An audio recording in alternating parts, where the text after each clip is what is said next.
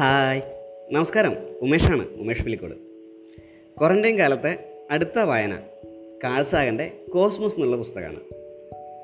ലോകത്തിലെ തന്നെ ഏറ്റവും മികച്ച ശാസ്ത്ര പുസ്തകങ്ങളിലൊന്നായിട്ടാണ് കോസ്മോസിനെ ലോകം വിലയിരുത്തുന്നത്.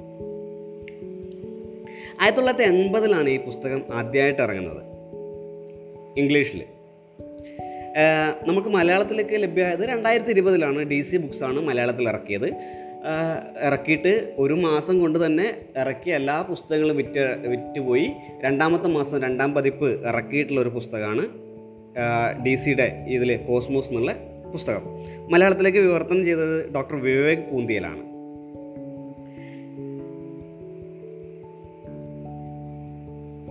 ഈ പുസ്തകം വായിക്കുന്ന നേരത്ത് നമ്മളത് എഴുതിയ കാലത്തിനെ കൂടി ഒന്ന് ഓർമ്മിക്കേണ്ടതുണ്ട് എന്നാണ് എനിക്ക് തോന്നുന്നത്. കാരണം ആയിരത്തി തൊള്ളായിരത്തി എൺപതിൽ ശാസ്ത്രം ഇത്ര കണ്ടൊന്നും പുരോഗമിക്കാത്ത ഒരു കാലത്താണ് പുസ്തകം എഴുതുന്നത്.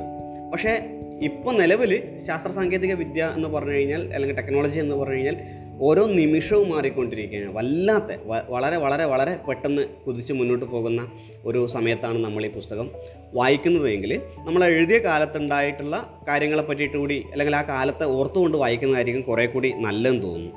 കാരണം എന്ന് വെച്ച് കഴിഞ്ഞാൽ അതിനകത്തേക്ക് പറയുന്ന പകുതി കാര്യ പകുതിയോളം കാര്യങ്ങൾ നിലവിലിപ്പോൾ നമുക്ക് അത്ര തന്നെ നല്ല പരിചയമുള്ള കാര്യങ്ങളാണ്. ഓരോ ശാസ്ത്ര വിദ്യാർത്ഥിക്കും ഏറെ പരിചയമുള്ള കാര്യങ്ങളാണ് ഇപ്പോൾ ഈ കാലഘട്ടത്തിനകത്തേക്ക് പുസ്തകത്തിനകത്തേക്ക് അന്ന് എഴുതുന്ന സമയത്തേക്ക്. അന്ന് അത്രയൊന്നും പരിചിതമാവില്ല പക്ഷേ ഇപ്പോൾ അത് അത്രയും പരിചിതമാണ് എന്നുള്ളത് അതിന്റെ ഭാഗമായിട്ടുണ്ട്. ചിലപ്പോൾ അതുകൊണ്ട് തന്നെ വായനയിൽ ചിലപ്പോൾ അതൊരു പിന്നെ കല്ലുകടിയായിട്ട് നമുക്ക് പിന്നെ അനുഭവപ്പെട്ടേക്കാം. കാരണം ഓ ഈ കാര്യം എനിക്കറിയാലോ എനിക്ക് ഈ കാര്യം എനിക്ക് നേരത്തെ അറിയാലോ എന്ന് ചിലപ്പോൾ നമുക്ക് തോന്നിയേക്കാം.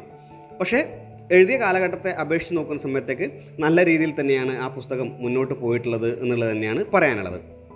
പിന്നെ പുസ്തകമായിട്ട് ബന്ധപ്പെട്ടുകൊണ്ട് പറയാനുള്ളത് പുസ്തകത്തിന്റെ ഒരു രചനാ രീതിയാണ്.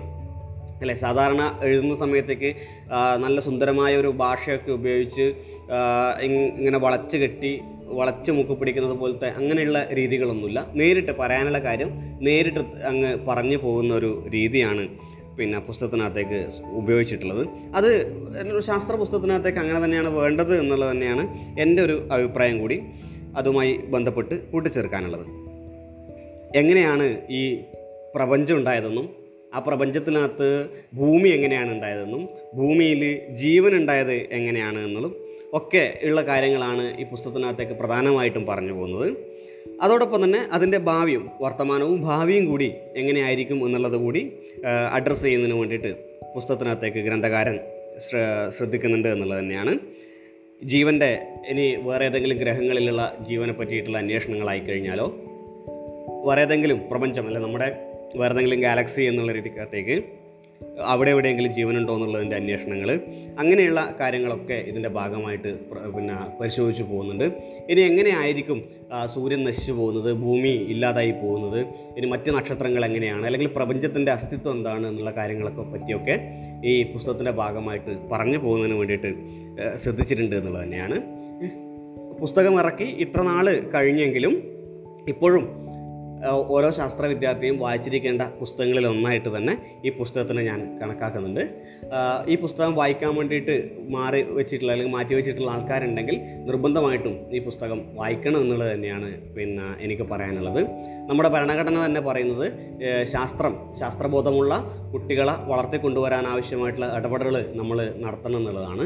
പഴയ പുരാണ കഥകളൊക്കെ ഇപ്പോൾ വല്ലാത്ത രീതിയിൽ വിറ്റുപോകുന്ന കാലത്ത് നമ്മുടെ ശാസ്ത്ര സാങ്കേതിക രംഗത്തെ പുസ്തകങ്ങൾ കൂടി അതിന്റെ ഭാഗമായിട്ട് നമുക്ക് ആൾക്കാരെ പരിചയപ്പെടുത്തി കൊടുക്കാനുള്ള ഉത്തരവാദിത്വം കൂടിയുണ്ട്.